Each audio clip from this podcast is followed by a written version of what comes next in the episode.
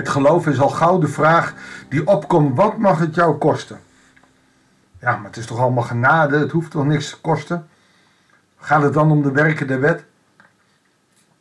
Nee, je hoeft niet het werk te doen, maar toch is de vraag: wat mag het jou kosten? En dat zullen we vandaag ook um, gaan merken als we Jezus weer ontmoeten, die in discussie is met zijn discipelen, maar ook met hooggeplaatste mensen. Laten we gewoon maar eens gaan kijken. Goeiedag, hartelijk welkom bij een nieuwe uitzending van het Bijbels Dagboek. We lezen in Lucas 18, vers 18 tot en met 30. Een hooggeplaatst persoon, vermoedelijk iemand uit het Sanhedrin, vroeg hem: Goede meester, wat moet ik doen om deel te krijgen aan het eeuwige leven? Kan het Sanhedrin zijn, het kan, ik twijfel nu ook, in een andere evangelie wordt ook wel gesproken over een rijk man, een jongeling, de rijke jongeling, uh, zal hij een andere. Uh, het is in ieder geval iemand die kapitaalkrachtig is. Jezus antwoordde hem: Waarom noemt u mij goed? Niemand is goed behalve God. Oh, wacht even, Jezus, waarom vraagt u dat? Want u bent toch God? Jezus is God. Dit is puur weer om te triggeren, omdat de fariseeën schriftleden eromheen staan, om, om even de aandacht niet naar hem, maar naar God te laten gaan. Zodat de fariseeën nu even niks te zeuren hebben. Niemand is goed behalve God. U kent de geboden. En die zijn ons door die goede God gegeven. Pleeg geen overspel, pleeg geen moord, stel niet, leg geen valse getuigenis af. Toon eerbied voor uw vader en moeder. De man zei aan dat alles heb ik me sinds mijn jeugd gehouden. Toen zei Jezus dat hoorde, zei hij, nog één ding ontbreekt u. Verkoop alles wat u hebt en verdeel de opbrengsten onder de armen. Dan zult u een schat in de hemel bezitten. Kom daarna terug en volg mij. Toen de man dat hoorde, werd hij diep bedroefd. Hij was namelijk zeer rijk. Wat mag het jou kosten? Schud jij vandaag je portemonnee leeg of je rekening haal je leeg om dat aan goede doelen te geven? En er is zoveel waar je aan kan geven. Poeh, het barst van de goede doelen. Wat mag het jou kosten? Zou jij net als hem zo teleurgesteld zijn? Deze man is zeer rijk.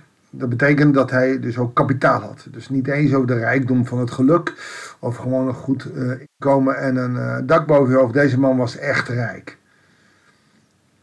En je ziet dat dan je ego opspeelt. Ja, maar daar heb ik hard voor gewerkt. Ja, maar dat ga ik niet zomaar weggeven. Ik wil mijn tiende wel, want dat wordt toch gevraagd, het tiende. Maar uh, alles opgeven, wat mag het jou kosten? En dan gaat het mij en aan jou toe niet eens om het geld. Wat mag geloof jou kosten? Het allerbelangrijkste wat jij moet inleveren is nog meer waard dan geld. Dat is je eigen ego, je eigen ik. Het betere weten dan God, het beter weten dan de wereld. Wauw, dat is voor velen van ons, net als deze rijke man, zeer moeilijk.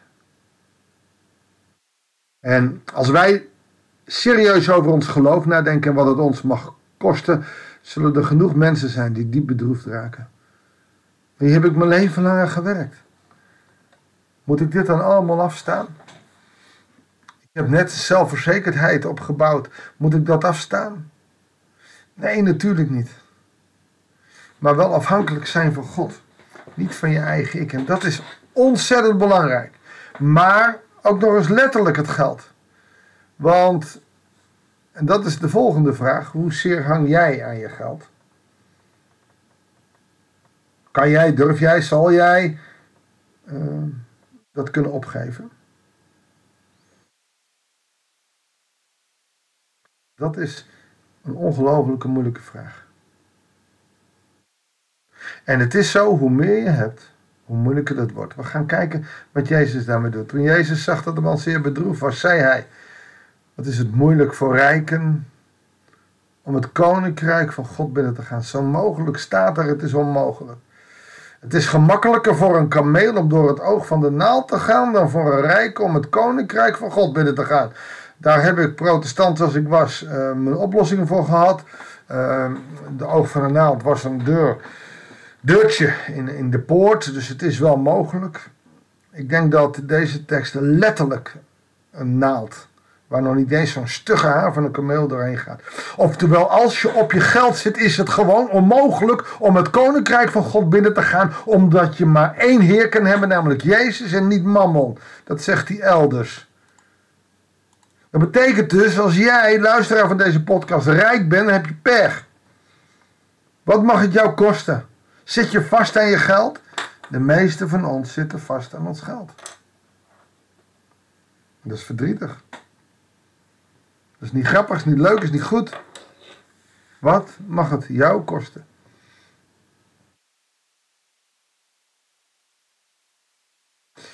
Daarop zeiden de toehoorders, wie kan er dan nog gered worden? En je ziet de schouders zakken. Oh, er is geen toekomst. Deze rabbi was even mooi, maar er is geen toekomst. Maar dan keert Jezus het weer om en zegt, wat bij mensen onmogelijk is, is mogelijk bij God. En wat doelt hij erop? Op genade. Betekent dat dat we gewoon op ons geld mogen blijven zitten en gewoon de mannen mogen vereren? Nee, in tegendeel. Maar dat het onmogelijk is om, om volledig alles weg te doen, weet je, dat snapt God ook wel. Maar waar hij naar zoekt, waar hij naar kijkt, is hoe wij proberen te leven naar zijn wil. En dat betekent dat we niet vast mogen houden aan mama. En ik realiseer me dat het in deze tijd ontzettend moeilijk is.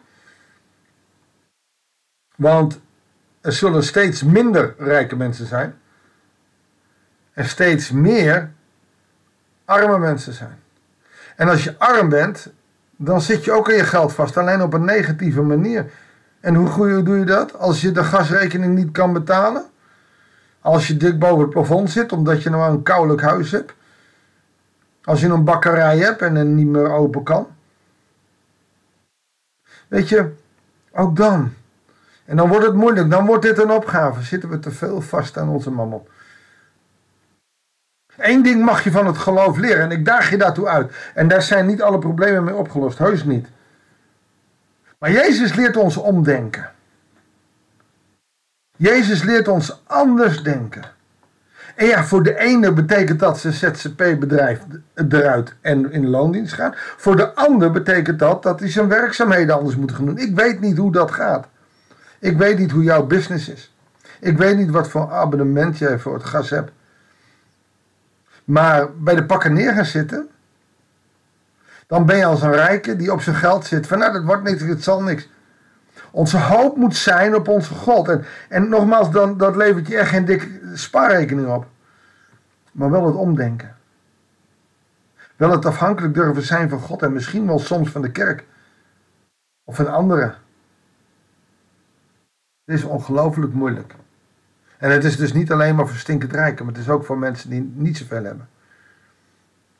Maar wat bij mensen onmogelijk is, is mogelijk bij God.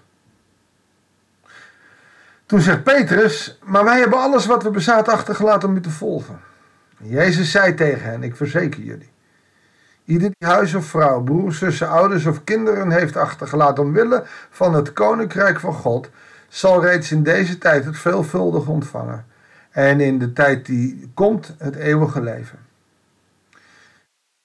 Betekent dan dat als je gewoon een baan hebt, inkomen, een huis, een dak boven je hoofd, een gasrekening, of je dan verkeerd bezig bent. Nee, het is niet de bedoeling dat je een hekel krijgt aan je ouders en dat je ze nooit meer bezoekt. Maar belangrijk is dat wij niet afhankelijk worden van ons huis, van onze vrouw, van onze broers en zussen, van onze ouders of de kinderen. Maar dat wij zelfstandig werkende mensen zijn onder het regie van het koninkrijk. Oftewel, God moet heerser zijn in ons leven. Hij moet op de eerste plaats komen. En mijn vrouw weet dat, dat zij op de tweede plaats staat. God staat op de eerste plaats. Maar het mooie is, ik krijg zoveel liefde van God. Dat ik van mijn vrouw, maar ook van mijn kinderen en mijn kleinkinderen en de familie die om me heen staat, maar ook de vrienden, zoveel kan houden. Omdat God mij vanuit zijn genade die liefde geeft. Dat betekent dat je ook in het komende leven, het eeuwige leven, een plek zal hebben. Zorg dat je God op de eerste plaats hebt. Dan strijd je ook niet zozeer met de mammel. Zal ik uh, met je bidden? Heere God, het is ontzettend moeilijk in deze maatschappij om mammon af te zweren. Natuurlijk mogen we best geld hebben. Maar het gaat erom dat dat niet op de eerste plaats staat. Dat dat niet het allerbelangrijkste is. En dat we daarvan afhankelijk zijn. Heere God, als wij elke maand geld overhouden, dan is het makkelijk om te geloven. Maar als we elke maand moeten soebatten en als, als ons huis niet meer verwarmd kan worden en, en ons bedrijf failliet gaat omdat de rekeningen zo hoog zijn, dan is het steeds moeilijker om, om te blijven geloven, om afhankelijk te blijven van u. Leer ons door uw geest om, om de kracht op te brengen dat wij van u afhankelijk blijven, dat u onze koning bent en dat we niet bij de pakken neer gaan zitten, maar dat we van u leren omdenken, praktisch leren denken, oplossingen leren denken. Heer, help ons. Geef ons zo'n ruimdenkend, omdenkend vermogen. En betekent soms nog weer faillissement. Maar van daaruit weer een nieuw begin. En hoe moeilijk dat ook is, Heer, leer ons om daar op een goede manier mee om te gaan. Want ze mogen ons geld pakken en onze ziel blijft van u. Die kan niemand pakken. Heer, help ons. Help al die mensen die het moeilijk hebben. Heer, zegen hen en geef hen oplossingen. In hun hart. Dat bidden we in Jezus' naam. Amen. Dankjewel voor het luisteren. Ik wens je God zegen en heel graag tot de volgende uitzending van het Bijbels Dagboek.